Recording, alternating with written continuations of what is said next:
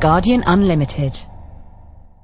Tomorrow it'll be 100 days since Sir Ming Campbell became leader of the Liberal Democrats.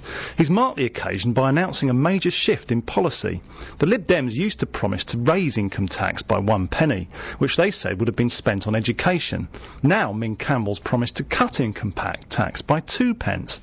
I asked him whether that two pence would come out of the education budget.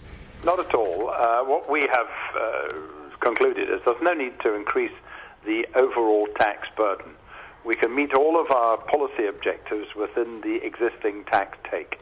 But we believe it's necessary to be more redistributive. That's why we want to uh, take 2 million of the poorest people in Britain out of paying tax altogether. We want to take a million pensioners out, pensioners out of paying tax altogether. And we're going to ask the richest people in Britain to pay a little bit more, but, quite a lot more in some cases, that's redistribution. But uh, this won't really hit the richest people, as you claim, because they can afford accountants. Isn't it Middle England who are going to be hit hardest? Uh, well, uh, you're quite right that, that, there has been something of an industry of, uh, of tax avoidance. Uh, but uh, inland revenue rules, as it happens, have been tightened up pretty considerably in recent time. and we're confident that the sort of proposals we have will produce the kind of revenue which is necessary for our policy objectives.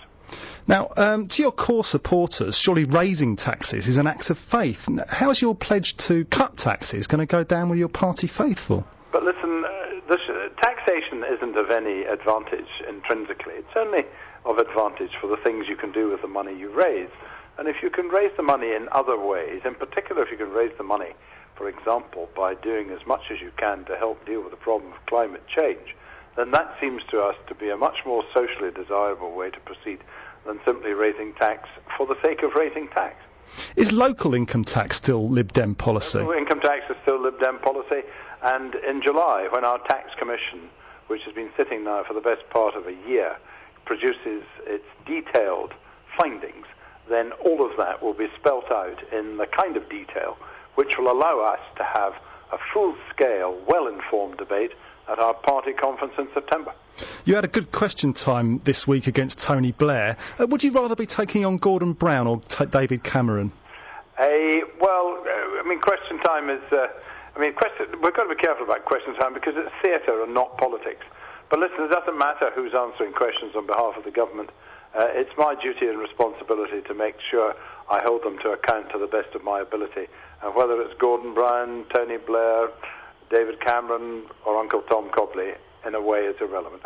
David Cameron's Tories are going for the Green vote in a big way, and that's going to appeal to Lib Dems. In, in the event of a, a, hung parliament, which I suppose we might get, presumably you'd rather go into coalition with the Conservatives now than Labour, who, who everyone can't wait to get rid of.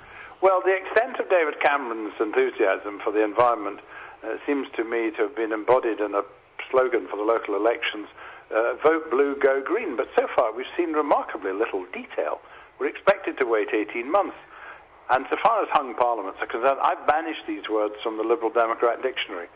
Uh, as far as I'm concerned, it's maximum votes and maximum seats.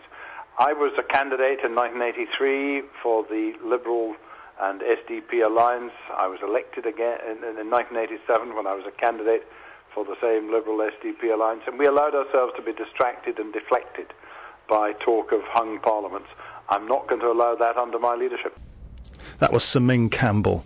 Well, you'll hear more discussion of stories in today's news at News Desk from Guardian Unlimited. That's our daily news podcast, and you can hear that at guardian.co.uk slash podcast.